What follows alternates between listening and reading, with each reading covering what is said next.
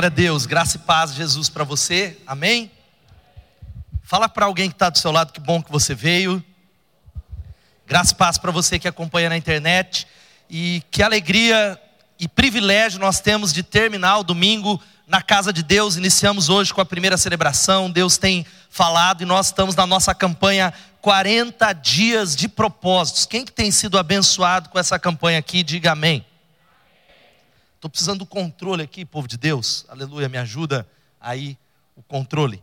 Nós estamos nesse desafio de crescer em direção ao propósito de Deus. Qual é o propósito? Afinal de contas, por que, que eu estou aqui? Semana passada nós aprendemos um pouquinho que o nosso primeiro propósito na vida é conhecer e amar a Deus, é o propósito da adoração. Eu desafio você que talvez está aqui pela primeira vez, ou da igreja que diz, pastor, já passou já 14 dias, então não dá, é apenas um terço, ainda temos já muitos dias ainda de campanha. E eu desafio você a passar na nossa livraria e acompanhar a leitura do livro. Quantos têm sido abençoados e impactados aqui? Tem sido impactante. Eu creio que seja talvez, sei lá, a oitava vez que eu estou lendo esse livro. Para você ter uma ideia, hoje a ênfase é sobre adoração. Terminamos hoje, amanhã iniciamos outro propósito. Quando você se sente abandonado por Deus e ainda assim mantém a confiança nele, significa que você o está adorando da maneira mais profunda.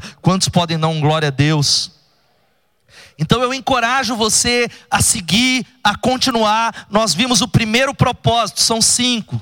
E hoje eu quero conversar com você sobre ser parte da família de Deus. Para isso eu estou aqui. Quantos creem nisso? Que esse é propósito de Deus? Digam amém. E eu convido você a ficar em pé e abrir a Bíblia em Efésios capítulo 2, versículo 19. Efésios 2, 19. E antes, enquanto você vai achando o texto aí, Efésios 2,19, nós teremos no dia 17 de novembro mais uma ação da campanha. Dia 15 será uma ação de comunhão, Day Camp. Adquira sua pulseira, não fique fora. Essa palavra vai te encorajar a isso. E dia 17, no domingo, depois das celebrações, a grande feira de ministérios. O que, que é isso? Os ministérios da igreja serão apresentados. Depois da celebração, você vai poder passar nos estandes que vamos fazer, nas mesas e entender para que, que eles existem e como você pode se envolver. Mas Efésios 2,19 é o texto base, conhecido para aquilo que Deus tem para falar conosco. Quantos querem ouvir a voz de Deus nessa noite, digam amém. Diz assim a palavra de Deus: Portanto, vocês já não são estrangeiros, nem forasteiros, mas concidadãos dos santos e membros da família de Deus.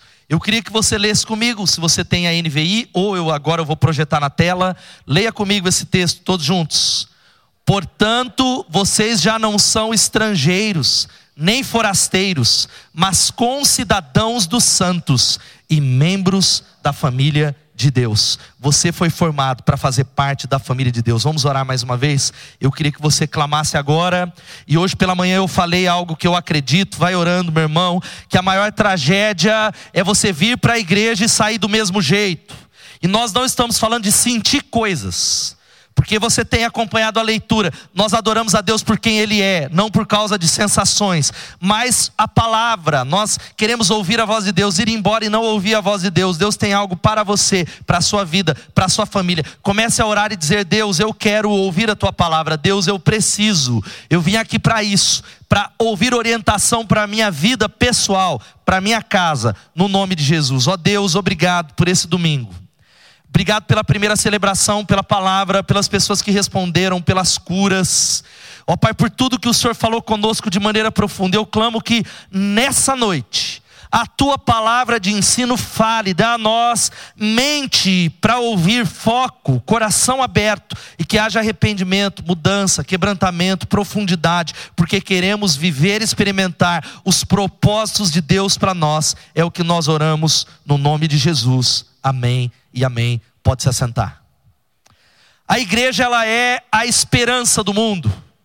Não são os partidos políticos, não é talvez as entidades que são importantes na sociedade, mas é a igreja. E a frase que você já ouviu eu citá-la muitas vezes, talvez uma das principais sobre o que é a igreja: a igreja é a única alternativa comunitária para o mundo doente É o que diz o bispo Alexandre Ximenes. A igreja é a única alternativa comunitária para o mundo que está adoecido, um mundo que está doente. E eu abro essa palavra para dizer que a igreja de Jesus, o evangelho de Jesus, tem mudado a história de centenas de pessoas nessa comunidade. Quantos podem dizer glória a Deus?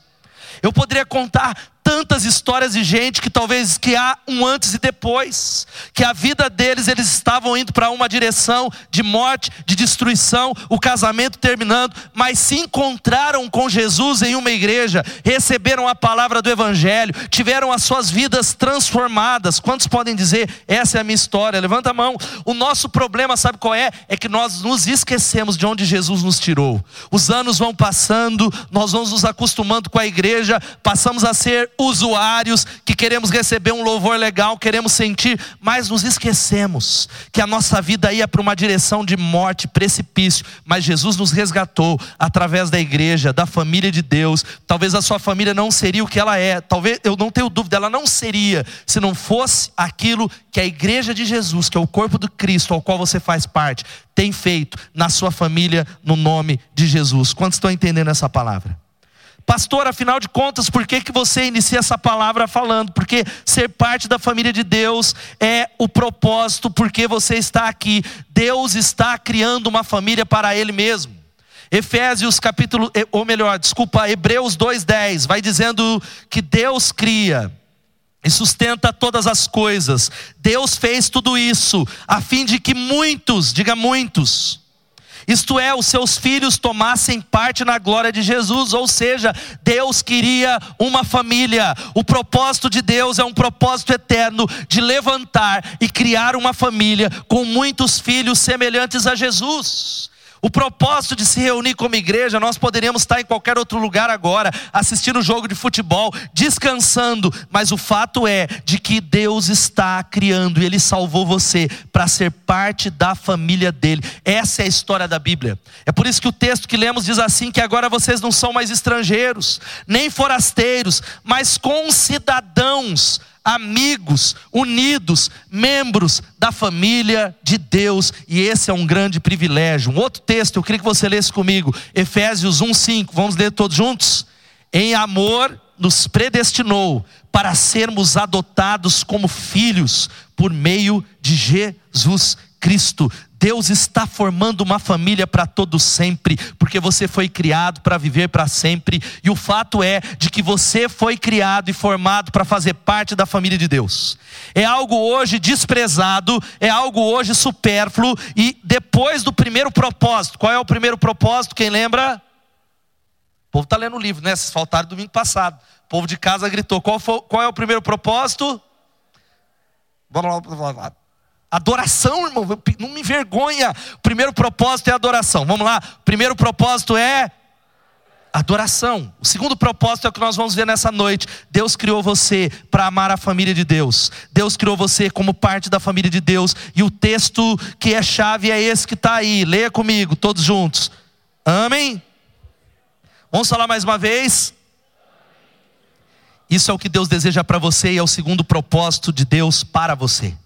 É o propósito dele que é amar os irmãos, amar as pessoas que pertencem à família. Mas por que, pastor, eu preciso amar esse povo que eu nem conheço? Eu prefiro amar a minha família é, biológica, a minha família de sangue, a minha esposa, amar as pessoas que são caras para mim. Existem algumas razões. Primeiro, porque a sua família física vai se separar um dia. Ela vai se separar. Mas a família espiritual, dá uma olhadinha aí ao redor. Nós vamos viver juntos por toda eternidade. Louvado seja Deus. Talvez você vai dizer misericórdia, eu não acredito, mas vai viver junto por toda a eternidade. Aguentando corintianos. Eu vou dar quatro razões desse texto hoje. Aguentando flamenguistas. Aguentando aquele que é diferente de você, mas nós viveremos juntos por toda a eternidade, e por isso nós precisamos treinar, e para isso, Ele criou a igreja. Quantos estão entendendo isso? Vai durar para sempre. Agora, por que, que eu preciso amar? Tudo bem que eu vou ficar para sempre com esse povo, mas que eu preciso amar, porque isso nos torna mais parecidos com Deus, e Deus é amor. Deus é amor. Nós não nos tornaremos parecidos com Deus de uma outra maneira. Uma outra razão é porque Deus quer que os seus filhos, quantos são filhos de Deus aqui? Você crê em Jesus? Aprendam a conviver. Quantos têm filhos aqui? Levantem as mãos. A maior tristeza para um pai e para uma mãe é ver os filhos brigarem. Nós queremos que eles sejam unidos, e da mesma maneira Deus deseja que nós venhamos conviver. E a terceira razão, olha para mim, meu irmão, é que isso aqui que nós estamos fazendo na igreja, não é ouvir um pastor falar, não é ouvir uma palestra, nós estamos treinando para a eternidade, onde haverá uma, uma família de muitos filhos de toda tribo, língua, raça e nação, para todo sempre, adorando ao Senhor, trabalhando pela eternidade. É por isso que nós estamos aqui, porque o céu, a eternidade tem a ver com o seu amor por Deus, mas tem a ver com o seu amor pelos outros, tem a ver com o seu amor, e Deus te trouxe nessa noite para trazer isso à memória para refrescar, para dar uma base bíblica, para nos fazer entender isso que está aqui. Meu segundo propósito de vida é comunhão. Vamos falar isso? Meu segundo propósito de vida é. O primeiro é adoração e o segundo é comunhão. E a palavra que Deus usa, a Bíblia usa para falar sobre o amor é comunhão. E lembra que eu usei na semana passada que nós não sabemos o que é adoração muito bem e aprendemos na semana passada e durante essa semana, e eu fico tão impactado como eu vi na minha célula pessoas falarem assim: "Pastor, antes eu entendia isso de um jeito, depois da palavra, da leitura do livro eu compreendi de uma outra maneira, eu aprendi novas coisas. Eu não entendi o que era adoração. Comunhão é a mesma coisa. Se você perguntar o que é comunhão, a gente vai falar: ah, é comer junto, é churrasco, é abraçar. É talvez a gente acha que comunhão é depois de um, do culto você ficar ali no pátio e falar: e aí, tudo bem? Tudo bem, tudo bem com você também, legal, te vejo na semana que vem. Isso não é comunhão, isso é conversa superficial. É claro que nós temos essa parte aqui, mas comunhão é algo muito mais profundo, algo que é muito mais. E anota aí, comunhão, sabe o que, que é? É amar a família de Deus. Repita comigo e diga assim: comunhão é amar a família de Deus. Porque você foi formado para fazer parte da família de Deus. Você foi criado, não foi para uma outra coisa. E sabe, talvez você diga assim, pastor, tudo bem, mas o que, que significa comunhão? Amar a família de Deus. E o texto de 1 João 4, 21 diz: Quem ama a Deus, ame também o seu irmão. Louvado seja o nome de Jesus.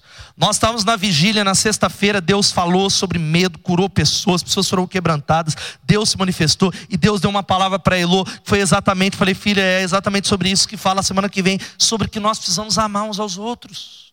Nós nos arrependemos aqui a começar em mim, porque nós precisamos amar as pessoas. E aí você diz: tá bom, mas como é que eu faço isso, pastor? Amar o irmão amar a Ele. Glória a Deus, porque a Bíblia tem orientações para nós, que está lá em 1 Timóteo 3,15. Leia comigo, vamos lá. Mas se eu demorar, essa carta vai lhe dizer como devemos agir na família de Deus, que é a igreja do Deus vivo, a qual é a coluna e o alicerce da verdade. Louvado seja o nome de Jesus. Note bem essas duas palavras que estão grifadas. Fale comigo que está em laranja ali. Qual é a palavra? E igreja. Faça uma linha, família e igreja, por uma razão: a igreja é a família de Deus. Igreja não é um lugar que você vem assistir um culto e vai embora e está tudo bem. Igreja não é um lugar ao qual nós vamos. Igreja não é um prédio, não é uma instituição, não é um clube. Igreja é uma família. Quantos estão entendendo isso? Digam amém. E hoje pela manhã eu não quero te desencorajar, continue investigando, continue frequentando, continue vindo ao culto, ouvindo a palavra, crescendo e aprendendo. Mas existem muitas pessoas que ainda se dizem membros dessa família que anos não fazem parte do corpo, e eu falo, qual, qual que é a sua igreja? Eu sou da Bethesda, é lindo, a gente gosta disso, fala que legal. A gente tem muitos membros que nós não vemos há muito tempo, porque nós temos uma noção de que família, igreja, um clube, é um lugar ao qual nós vamos, mas não, não. Igreja não é um lugar, igreja é, sabe o que? É uma família para pertencer. Vamos ler essa frase todos juntos? Igreja não é um lugar para frequentar, a igreja é uma família para pertencer. Louvado seja o nome de Jesus. Igreja é família para pertencer. E aí talvez você diz, pastor, mas é muito esquisito esse lugar, tem gente estranha, tem gente que eu não concordo, mas nós precisamos entender que a porta e o que nos une é a cruz de Jesus.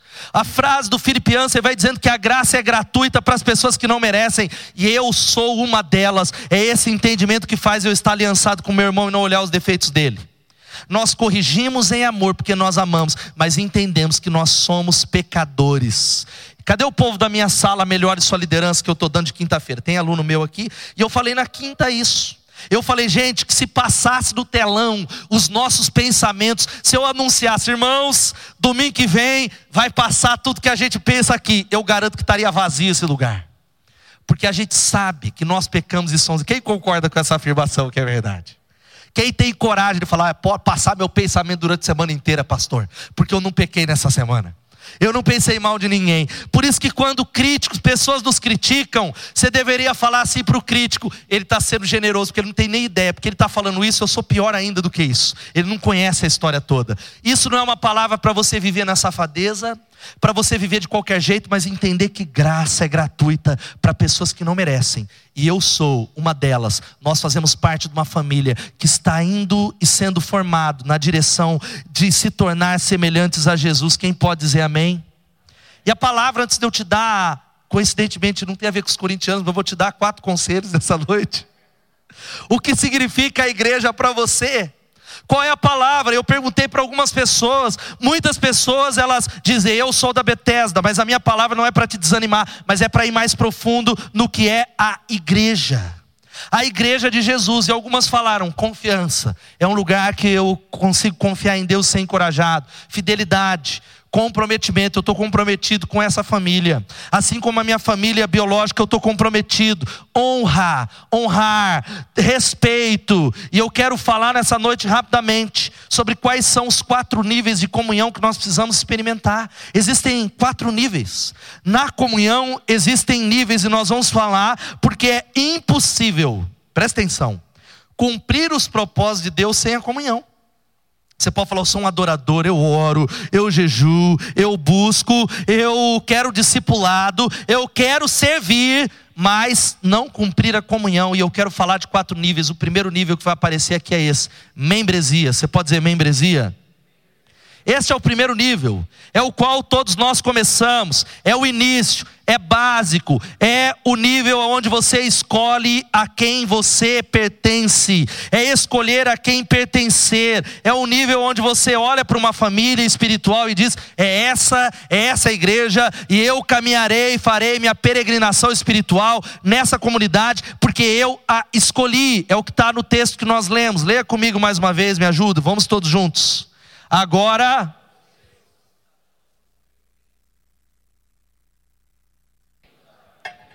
preste atenção na palavra pertencem.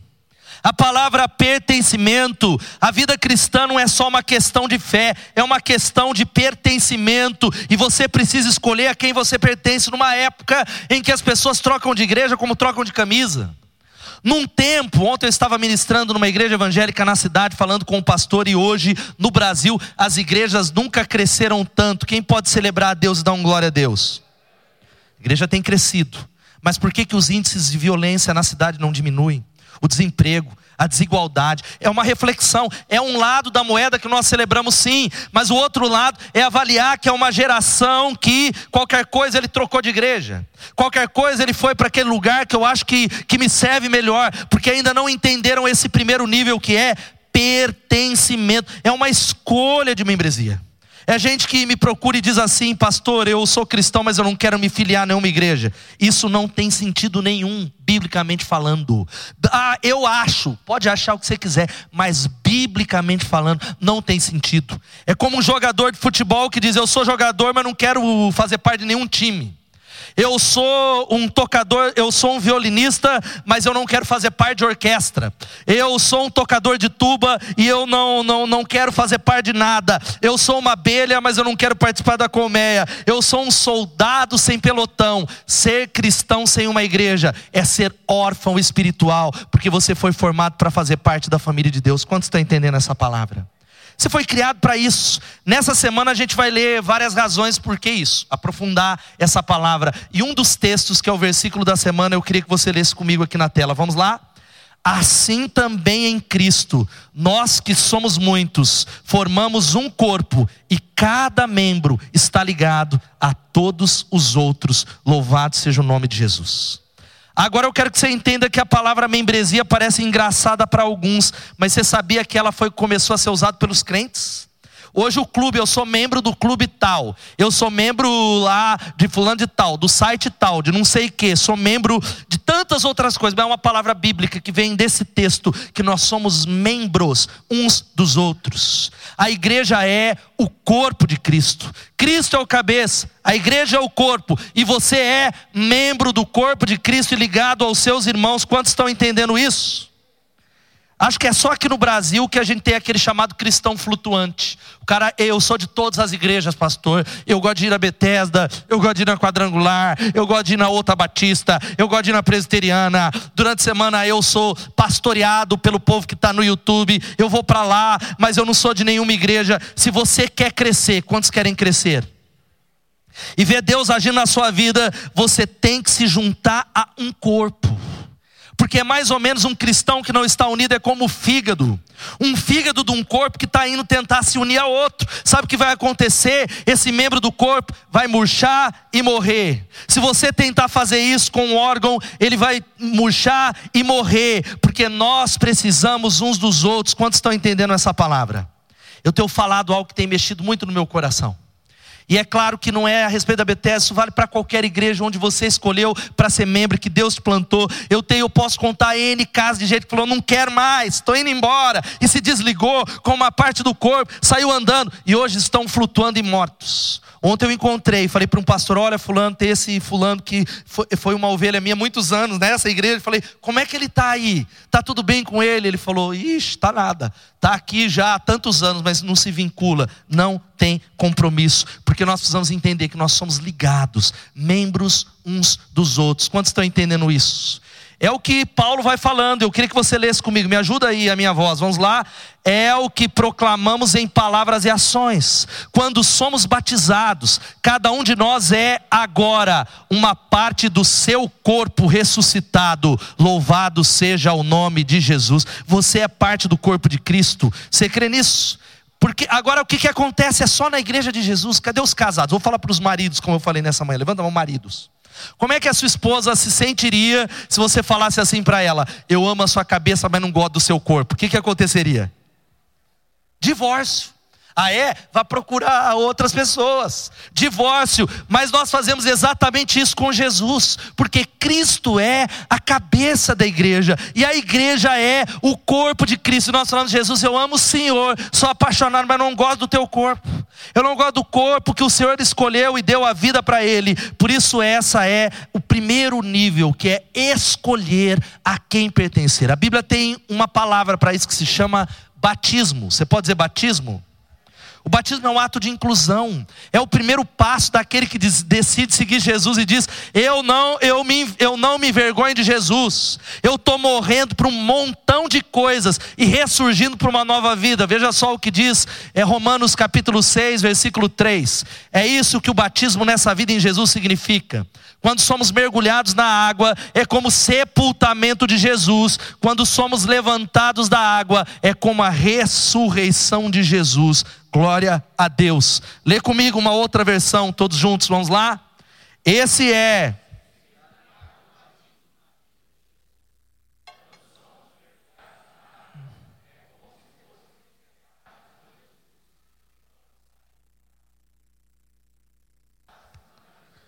Aleluia. É por isso que nós acreditamos no batismo por imersão, porque aqueles que são batizados é o primeiro nível, eles estão dizendo: Eu estou morrendo para uma velha vida e ressuscitando para uma nova vida. Eu não me envergonho do Evangelho de Cristo, e publicamente estão dando uma profissão de fé. E a palavra, o símbolo é: o batismo é o símbolo visível do compromisso que eu fiz no meu coração. Por exemplo, você está vendo ali uma aliança essa aliança, é, ela não define que eu sou casado, mas ela é o símbolo visível do meu compromisso com a Eloane. Lá no dia 11 de dezembro de 2004, ela me deu uma aliança, eu dei uma aliança para ela e é o símbolo visível. Assim é o batismo. Glória a Deus. Quantos estão entendendo essa palavra? E como nós estamos falando sobre isso, é, no dia 15 de novembro vai ter uma, um número de pessoas, dezenas de pessoas que estão dando esse primeiro passo, dizendo: Eu não me envergonho do Evangelho. Você precisa estar lá, dando boas-vindas. E nós vamos ver um videozinho rapidamente desse dia tão lindo. Um dos nossos batismos que aconteceu no dia 15 de novembro, exatamente no Atlético. Centenas de pessoas na história dessa igreja deram esse passo, você pode dar esse passo. É o primeiro nível. Quantos se lembram do batismo, do seu batismo? Levanta a mão aqui. Eu lembro do meu. Eu era ainda uma criança, um pré-adolescente, que ainda não entendia muita coisa, mas tinha recebido Jesus e, e disse não para um monte de coisa, definiu a minha vida. Está ali a foto, é prova, eu tinha cabelo liso, louvado seja Deus dia 25 de maio de 1989. Quem não era nascido, eu gosto de me sentir velho, não era nascido 25 de maio de 89, levanta a mão, olha que coisa, eu estou velho. Eu tenho mais tempo de batismo do que muitos, mas glória a Deus, esse é o primeiro passo. O primeiro nível é escolher a quem pertencer, mas o segundo nível é esse aqui, amizade, diga amizade quer aprender a compartilhar. Esse é o primeiro nível, mas nós vamos indo mais profundo, que se dá quando você se aproxima um pouco mais da família de Deus para compartilhar. Nós aprendemos a dividir, porque a Bíblia diz que não é bom que o homem esteja só. Pessoas precisam de Deus e pessoas precisam de pessoas. Pessoas precisam de pessoas para serem pessoas. Deus os criou para a coletividade. A vida não é um monólogo. Você precisa de relacionamentos. Atos capítulo 2, 44 vai dizendo algo sobre a igreja primitiva. Todos os que criam estavam o quê? E unidos e o que mais? repartiam uns com os outros o que eles tinham. Louvado seja o nome de Jesus. Note uma coisa aqui: não tem como você fazer novos relacionamentos. Você não pode ter amizade se você não estiver junto. Há muita gente que me procura e fala, pastor, eu estou nessa igreja há cinco anos e eu, eu não tenho amizades. Ei, meu irmão, eu, talvez eu possa dizer perdão para você, mas existe uma parte que cabe a você deliberadamente, porque não é possível desenvolver relacionamento sem estar junto. Não é possível desenvolver amizades se você não está perto, porque quanto mais perto você está, mais pessoas você vai conhecer. Quantos conhecem amizades aqui de 30 anos? A gente olha e fala: Uau, queria ter uma amizade dessa. Quem conhece? Demorou muito tempo para desenvolver. Tempo, agenda, preço, lágrimas, dores, e eu quero dizer que não é sorte, é uma escolha. Você decide dando tempo. Se você não der tempo dizendo eu vou colocar como uma prioridade na minha vida, eu vou priorizar aquilo que a Bíblia diz, eu não tenho tempo, mas eu não quero estar solitário. Só começa quando você diz assim: isso é uma prioridade na minha vida, porque nós não temos tempo para relacionamentos. Enquanto você esperar a sorte, o acaso acontecer, talvez chegando nesse culto indo embora, superficialmente numa célula, não vai desenvolver amizades profundas. Não acontece. Agora a palavra é a seguinte, pastor, ok, tudo bem, mas o que, que é que eu vou compartilhar? Existem algumas coisas que nós precisamos repartir aqui. A primeira é experiências, diga experiências. A Bíblia diz que nós aprendemos uns com os outros. Eu quero, eu prefiro aprender com as experiências do Daniel, do pastor Daniel, do Edmilson, do Tiago e evitar os erros que eles cometeram quando eles me abençoam com as suas experiências do que cometer os erros. Há muitos de nós aqui que talvez estamos indo para um caminho de destruição, indo para um caminho de errar, e tudo isso pode ser evitado ouvindo as experiências dentro da comunidade. Quantos estão entendendo isso? Gente que diz: o meu casamento estava assim, assim, assim. Eu errei nessa e nessa área, mas Jesus, ele nos ajudou nessa e nessa área, e nós aprendemos e compartilhamos. Há uma riqueza nesse lugar. Louvado seja o nome de Jesus. Agora nós muitas vezes ficamos silenciosos, não compartilhamos experiências, não ouvimos as experiências e não entendemos que são as experiências que nos fazem crescer em nome de Jesus, porque todos nós somos ignorantes em assuntos diferentes. Dinheiro, o povo de Deus, o povo brasileiro não sabe lidar com dinheiro. Tem gente na sua célula que entende um pouco mais. Tem gente que fala: olha, eu tenho administrado com os poucos recursos que eu tenho, Deus tem me abençoado. Olha, eu tenho aprendido a criar os meus filhos, a área física e tantas áreas, a área espiritual, como orar. Uma outra coisa que nós precisamos repartir é essa aqui, ó. Casas, vamos falar casas. Deus me livre, pastor, a minha casa é um castelo onde ninguém entra, ninguém vai. Mas a Bíblia não está falando só casa boa, ou casa ruim, ou casa pequena. A Bíblia diz: nós precisamos compartilhar a vida, a casa. E aí você diz: onde é que está isso, pastor? Está aqui, ó. Vamos ler 1 de Pedro, capítulo, capítulo 4, versículo 9. Estou apanhando aqui. Não, não, não. Um clique. Foi. Vamos falar todos juntos? Vamos falar mais uma vez. Minha casa não é Ibis, pastor, para ficar hospedando o povo. A minha casa não é, não é hotel, porque eu, eu é minha, não, é hospitalidade. Hospedar está dizendo que nós vamos convidar pessoas para nossa mesa. Mesa é um sinal de comunhão. Nós vamos começar a abençoar e compartilhar a alma ao redor da mesa, enquanto comemos, enquanto dividimos, enquanto choramos, enquanto nos alegramos, enquanto celebramos, enquanto nós ministramos. É algo que a palavra de Deus nos ensina. Quantos estão entendendo isso? Digam amém. Pastor, especifica isso de uma maneira um pouco maior, porque não há como ter comunhão nessa asa do culto. Não tem. Isso aqui é muito bom. Quantos gostam do culto aí? Dá um, fica animado aí, me ajuda aí. Só que essa é uma parte, não é possível compartilhar, ir para o nível da amizade apenas na celebração, indo embora. Não dá para ter comunhão na multidão. Você só consegue desenvolver comunhão numa célula, no um a um, aonde Comunhão só acontece num grupo pequeno. Por isso que a Bíblia fala para a gente abrir as nossas casas, gente. Por isso que essa igreja fala de célula. Ainda tem gente que está 10 anos conosco e não entendeu. Eu não sei por que, que só fala de célula. Eu não entendo por que está falando de pequeno grupo. Porque não é possível ter comunhão, amizade, repartir na multidão, no culto, mas apenas de casa em casa.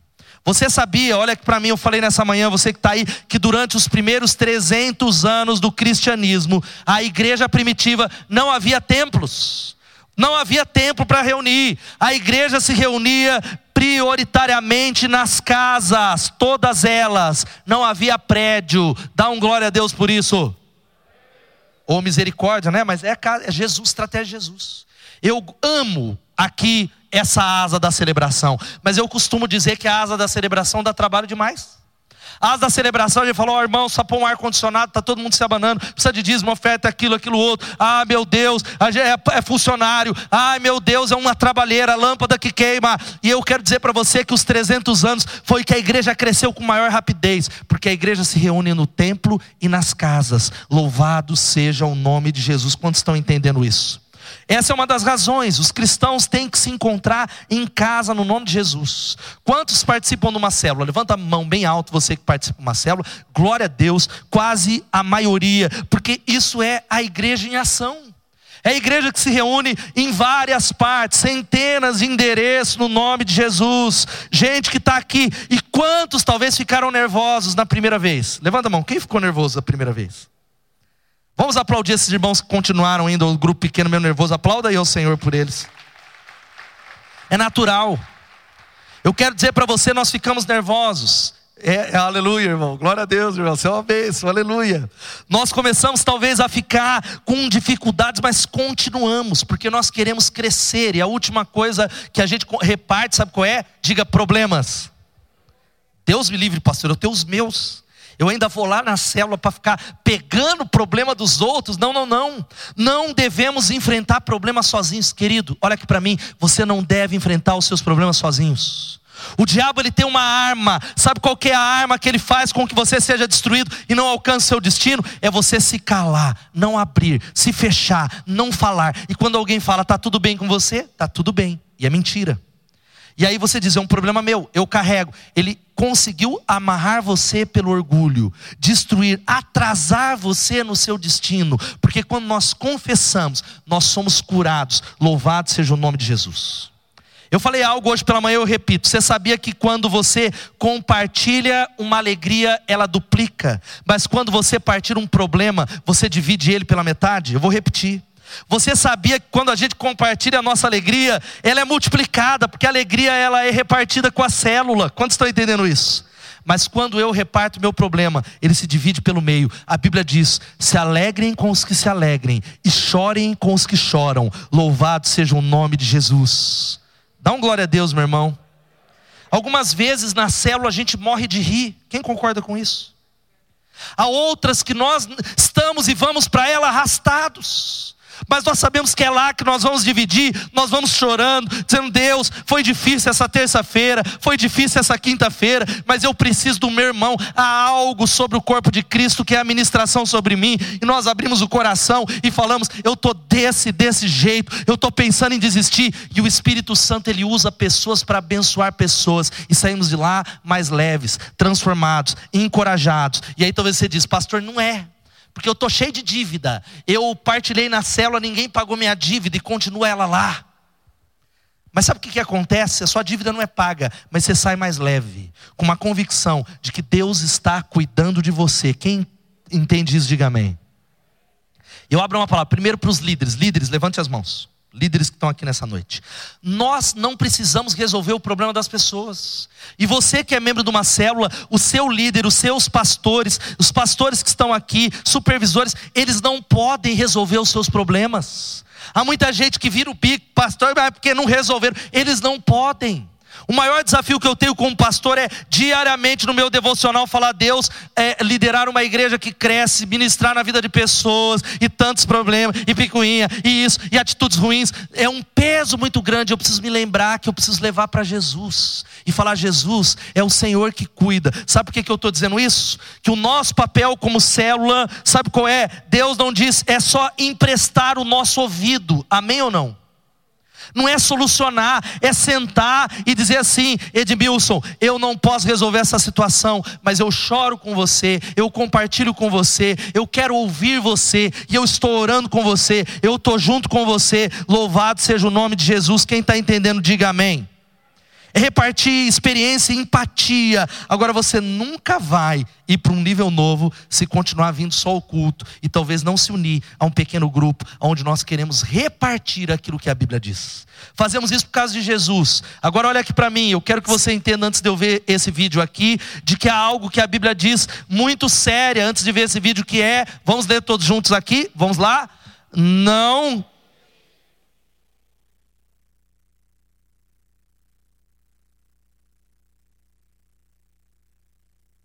Ei, meu irmão, deixar de ir no culto é pecado. Ô louco, pastor, legalismo é pecado porque a Bíblia diz: não deixemos de reunir-nos como igreja.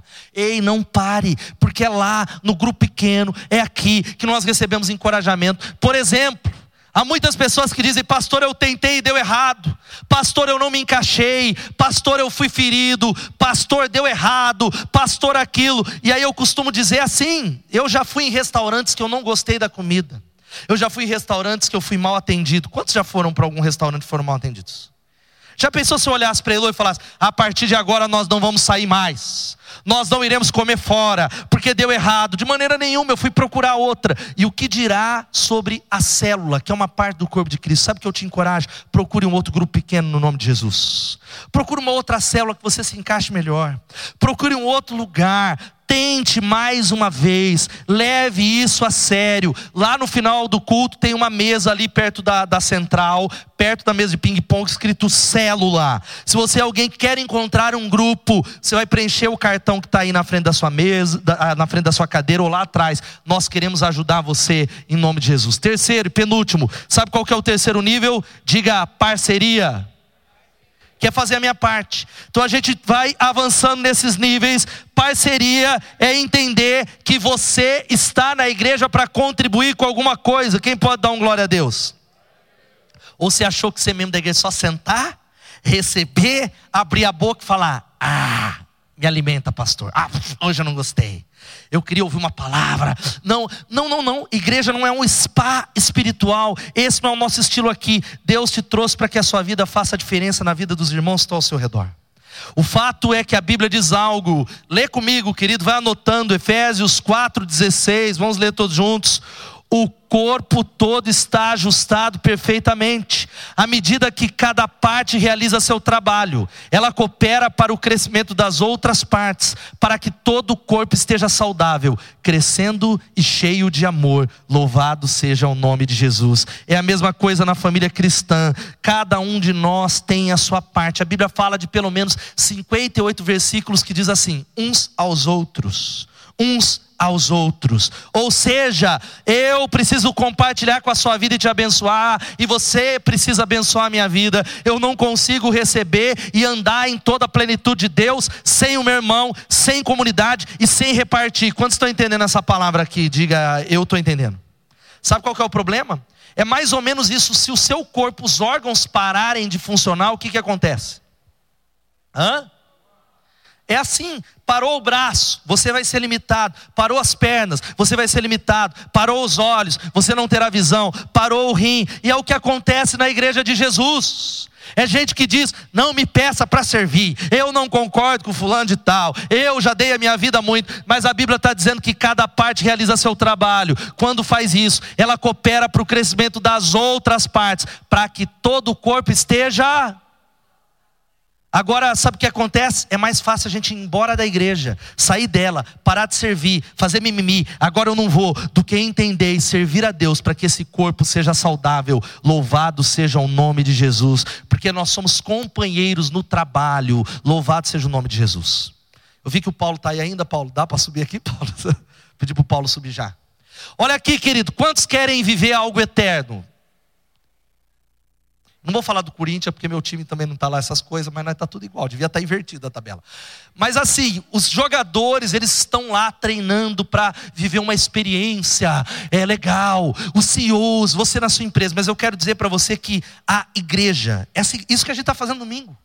Aquilo que ele fala, day camp, o que, que tem esse monte de atividade?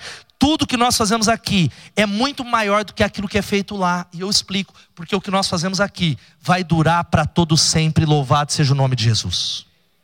Aquilo que você faz lá no time de futebol e na sua empresa vai acabar no máximo 30 anos.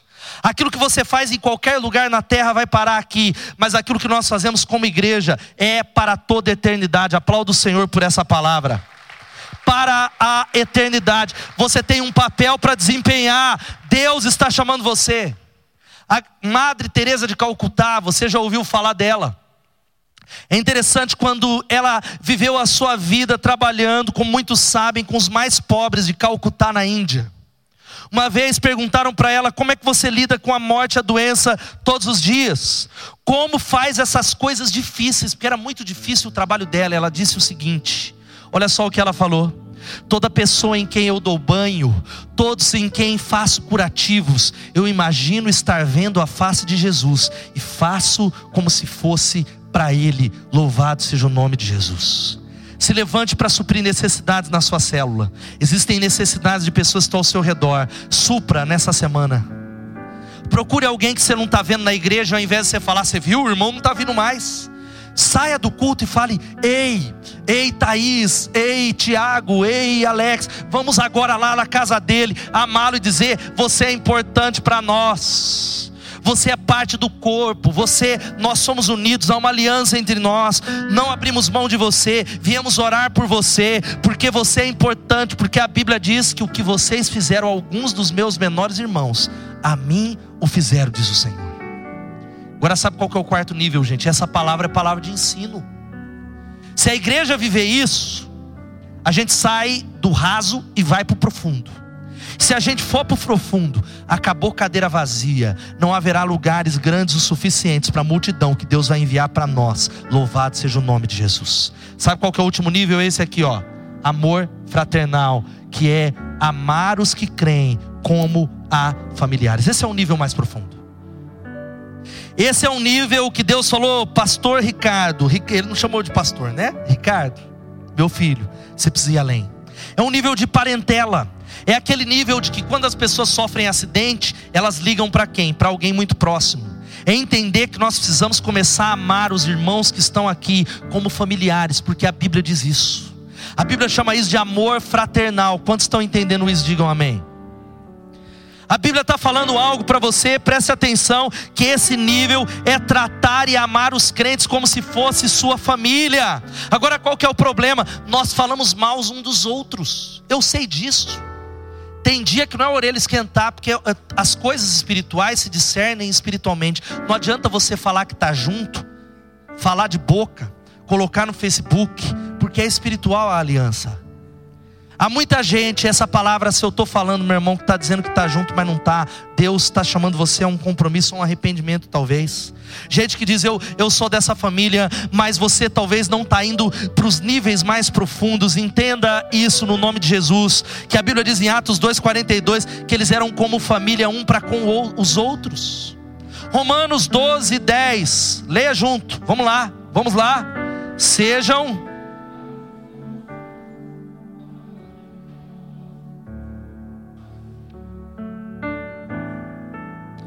sejam dedicados. Sabe por que, que essa igreja vai falar de célula até a volta de Jesus? A gente vai rever uma série de estratégias para o ano que vem, mas a gente é a igreja em célula. Porque se você esperar, não, eu vou me dedicar ao irmão que eu gosto, vou colocar na minha agenda e vou começar a fazer isso sem célula. Não dá, porque nós temos uma vida muito corrida, gente. Se você não colocar na agenda e dizer, eu estou me encontrando com ele semanalmente, nós não vamos viver isso do jeito que a Bíblia quer. Nós vamos fazer isso uma vez por ano duas vezes por ano, nós vamos ficar no raso, não no profundo, mas a Bíblia diz: sejam dedicados como uma família. Dá uma olhada ao seu redor para os irmãos, talvez você não sabe nem o nome, dá uma olhada aí, dá uma olhada, olha para trás, dá uma olhada lá para trás, mesmo hora, vira o pescoço. É a sua família, aplauda o Senhor, é a nossa família. Esse é o seu sentimento? E eu abro, a gente vai celebrar a ceia que muitos não estão indo para um destino por uma razão, eles têm dúvidas. Pastor, mas qual o problema de eu ter dúvida? É porque você não escolheu a quem pertence. A gente diz, não sei se é aqui, não sei se é lá, não sei se é em outro lugar, não sei se é quer para cá, não sei se volta lá. Fica tranquilo, viu, irmão? Se o povo está levantando não é para ir embora, não. Você está indo lá para a mesa da ceia. Relaxa. Eu não sei se é essa célula, eu não sei, eu estou em dúvida. Toma decisão, filho. Eu fiz parte na minha vida toda de duas igrejas só.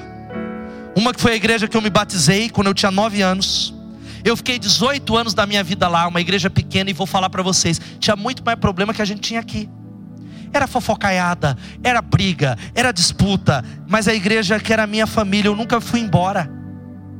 Eu só saí de lá para plantar essa nova família porque Deus me chamou. E aí, pastor, porque você não saiu? Tinha uns motivos que era a minha família, acabou, não tem discussão. Eu estava comprometido numa aliança com aquela família. Quantos estão entendendo isso? Digam amém. Eu nem vou falar da grande família, ó. Quem lembra desse seriado aqui, ó?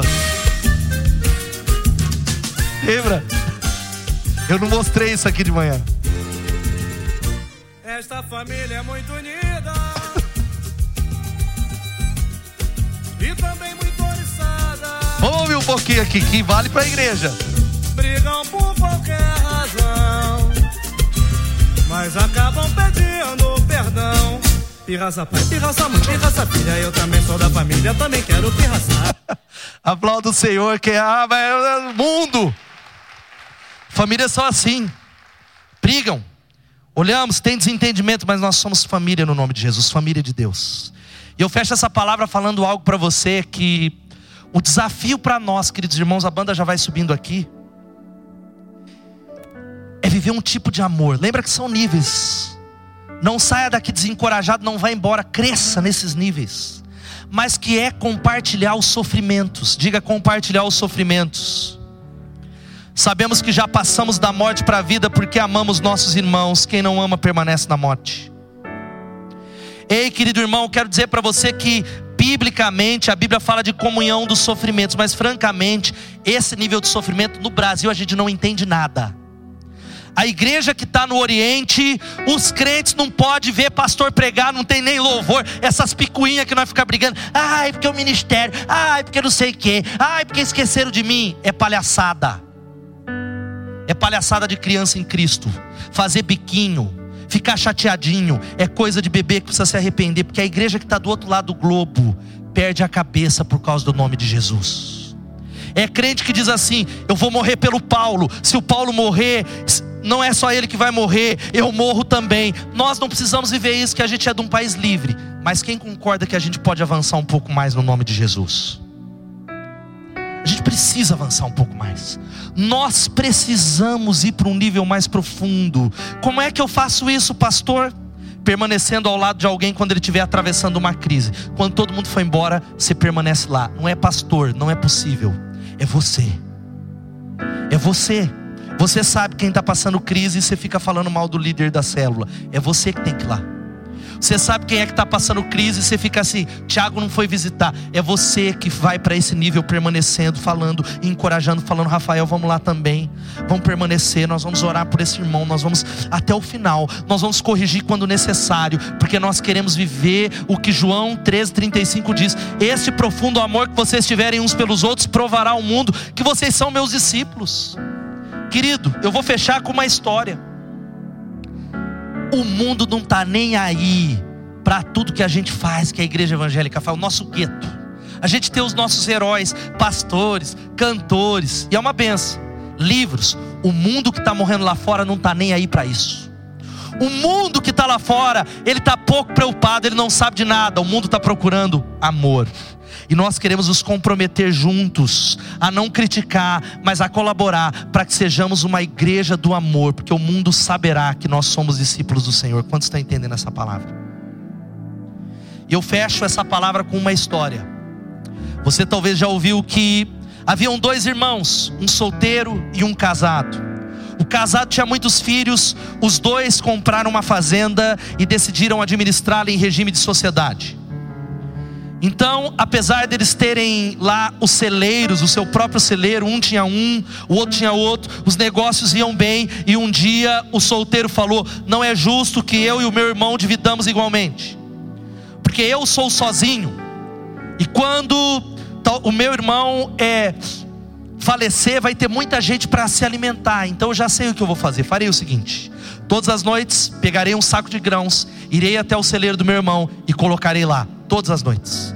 Por sua vez, o irmão casado pensou: não é justo que eu e o meu irmão solteiro dividamos as coisas igualmente. Porque ele, quando ficar mais velho, não terá ninguém por ele, ao passo que eu tenho muitos filhos que podem cuidar de mim. Já sei o que eu vou fazer. Todas as noites pegarei um saco de grãos e levarei até o celeiro do meu irmão. Todas as manhãs eles contavam os sacos e ficavam espantados, porque continuava o mesmo, mesmo dividindo todas as noites. Conta-se a história que um dia, no alto da noite, eles se cruzaram, cada um no meio do caminho com um saco nas costas, nas costas. Jogaram os sacos, se abraçaram demoradamente se beijaram. Essa história vem do riquíssimo folclore judaico, conta os judeus que Deus olhou do céu, flagrou aqueles dois irmãos assim abraçados, e Deus teria dito: este é um lugar santo, porque eu flagrei aí um amor extraordinário. E os judeus acrescentam que foi naquele lugar que Salomão construiu o templo de Jerusalém. Sabe o que eu quero dizer para você? Que esse é o tipo de amor que nós precisamos ter nessa comunidade, uns para com os outros, no nome de Jesus. O mundo saberá que nós somos discípulos do Senhor. Fique de pé no seu lugar, meu irmão.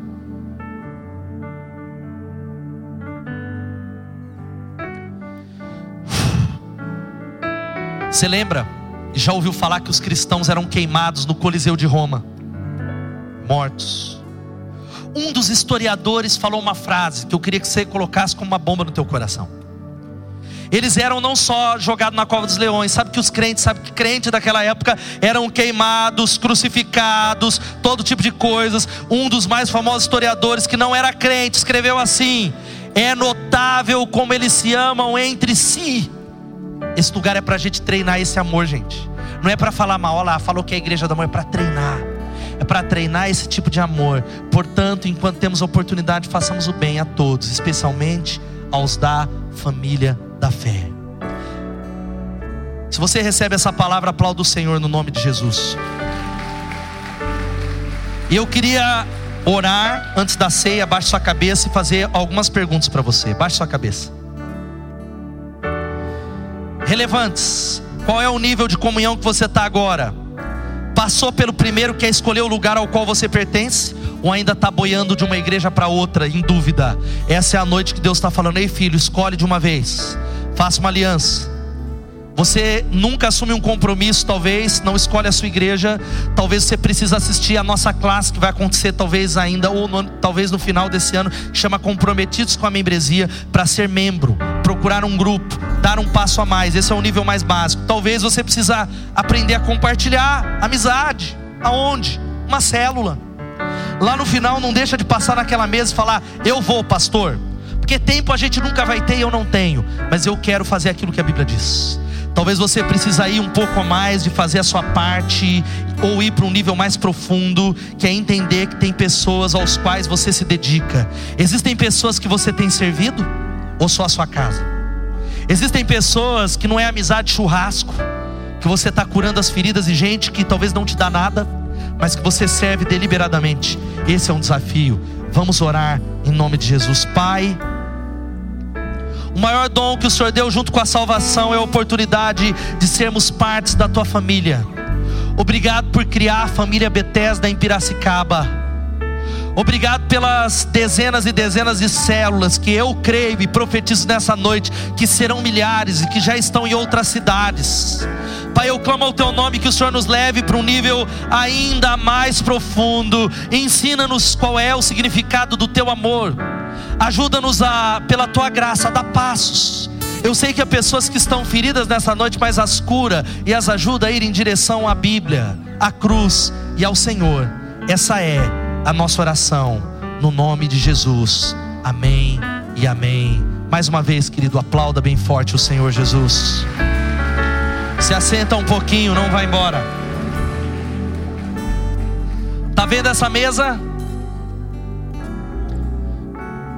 Jesus morreu na cruz e antes dele ser traído, ele reúne os doze, aqueles que eram mais próximos dele, que ele amava, e ele dividiu a vida e repartiu a vida. E ele se posiciona e ele fala algumas coisas. Ele reparte o pão.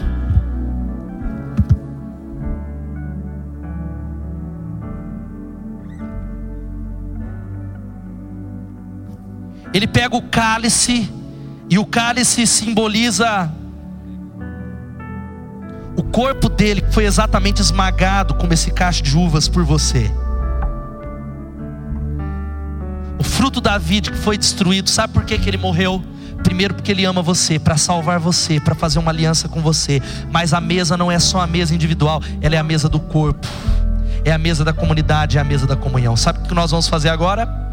Nós vamos primeiro entender e renovar nossa aliança com Jesus, mas uns com os outros. Ela é a mesa da comunhão para fortalecer o que é a Igreja Batista Bethesda, fortalecer o corpo de Cristo, fortalecer o quanto nós amamos os irmãos até que Ele venha, porque haverá um dia, Ele disse assim: vocês vão fazer isso sempre até que eu venha, e Ele vai voltar. Quantos creem nisso? Talvez nessa noite Ele vai chamar a igreja dele, a noiva dele. Talvez agora no culto. Aleluia ele vai voltar, e então se verá o filho do homem vindo sobre as nuvens com grande poder e glória, e todo olho verá, todo olho verá a volta dele para buscar a sua noiva e a sua igreja. Mas enquanto ele não volta, ele diz assim: Olha, façam isso para vocês se lembrarem do meu sacrifício, porque eu salvei vocês para uma nova vida, uma vida livre, uma vida de salvação em comunhão com os irmãos. Eu queria que você orasse agradecendo por isso agora e depois nós vamos cantar, receber os elementos e partilhar um tempo de comunhão. Vai orando e agradecendo por Jesus. Essa é a verdadeira igreja de Jesus. Por isso que o diabo tenta sempre separar você. Que ele sabe que a igreja perde o impacto. Perde o impacto de que o mundo e o Brasil seja transformado. Eu queria que antes da gente partilhar os elementos, você orasse e pedisse perdão por uma coisa. Baixe sua cabeça. Talvez perdão por você não valorizar a igreja que Deus plantou como você deveria. Talvez por não honrar os seus irmãos, os seus irmãos como você deveria. Talvez por tantas dúvidas que nessa noite com essa palavra você entende que é algo espiritual e que cabe você escolher a quem pertencer. Eu queria que você falasse: Deus, eu estou mudando. Enquanto você vai orando e ouvindo o que eu falo, nessa semana eu postei na minha rede social que existe uma multidão de gente que quer voltar para Jesus gente que estava longe e quer voltar para a igreja, quer voltar para Deus. Eles querem, eles desejam, mas eles não conseguem. Sabe por quê? Porque eles não se arrependem. Arrependimento é a primeira palavra do Evangelho, meu irmão. Não é só concordar, você precisa talvez arrependimento é falar, Deus, eu estou confessando e eu reconheço que essa área foi pecado. Eu peço que o teu sangue me perdoe. Eu peço que o Senhor me dê uma nova chance é a nova aliança no sangue. Vai orando a Deus, talvez dando graças pela sua célula, dando graça pelos seus líderes, dando graça pelos seus pastores. Talvez você nunca fez isso. Senhor, nós te agradecemos porque a comunhão é um privilégio, é uma honra que o Senhor dá a nós, mesmo sem merecermos. Obrigado porque o Senhor tirou a minha vida lá atrás das trevas e me trouxe para a luz. Eu não sei onde eu estaria hoje, Jesus. Eu não sei nem se eu estaria vivo, onde eu estaria. Eu não teria minha família, eu não teria conhecido a minha esposa. Eu não teria conhecido os meus irmãos, mas eu louvo o teu nome porque o Senhor me achou. Eu louvo o teu nome porque o Senhor me salvou. Eu louvo o teu nome pela igreja, por esta igreja, por essa comunidade, pela nossa família espiritual. E obrigado pelo sangue, obrigado pelo teu corpo. No nome de Jesus. Sabe o que você vai fazer agora antes de participar? Talvez você precisa procurar alguém e pedir perdão para alguém. Talvez você vai renovar aliança com alguém que faz tempo que está desgastada, ou a distância separou vocês, ou talvez você já vai trocar alguém aí e renovar e trocar esse cálice e dizer: Eu tenho uma aliança com você, meu irmão. Sai do seu lugar. Se você precisar procurar alguém para dizer: Eu estou renovando minha aliança com você, sai do seu lugar. Não se importa com os outros, o culto é para isso. Faz isso, sai, vai lá atrás, procura alguém. Diga: Eu estou renovando nesta noite. Em nome de Jesus, diga: Eu tenho uma aliança com você no nome de Jesus.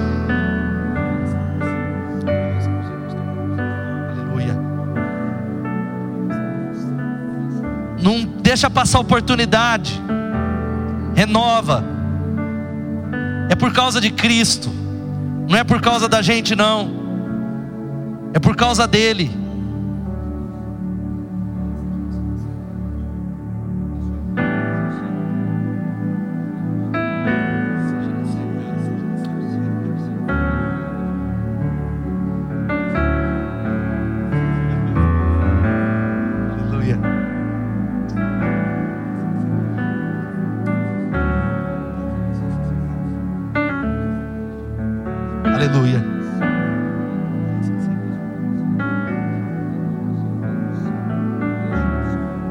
Deus. Porque na mesma noite em que ele foi traído, ele tomou o pão e disse: Opa, antes, alguém que não recebeu os elementos, levanta sua mão. Alguém que não foi servido. Na mesma noite em que ele foi traído, ele tomou o pão e disse: Isto é o meu corpo que é dado em favor de vós, façam isso em memória de mim. Semelhantemente, depois de partir o pão, ele tomou o cálice e disse: Este cálice é a nova aliança no meu sangue. Façam isso todas as vezes que beberdes em memória de mim. Participemos do pão e do cálice em memória do nosso Senhor e Salvador Jesus.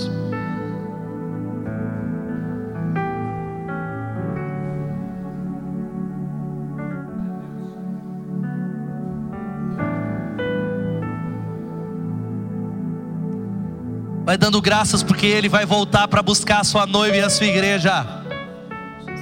Maranata, ora vem, Senhor Jesus.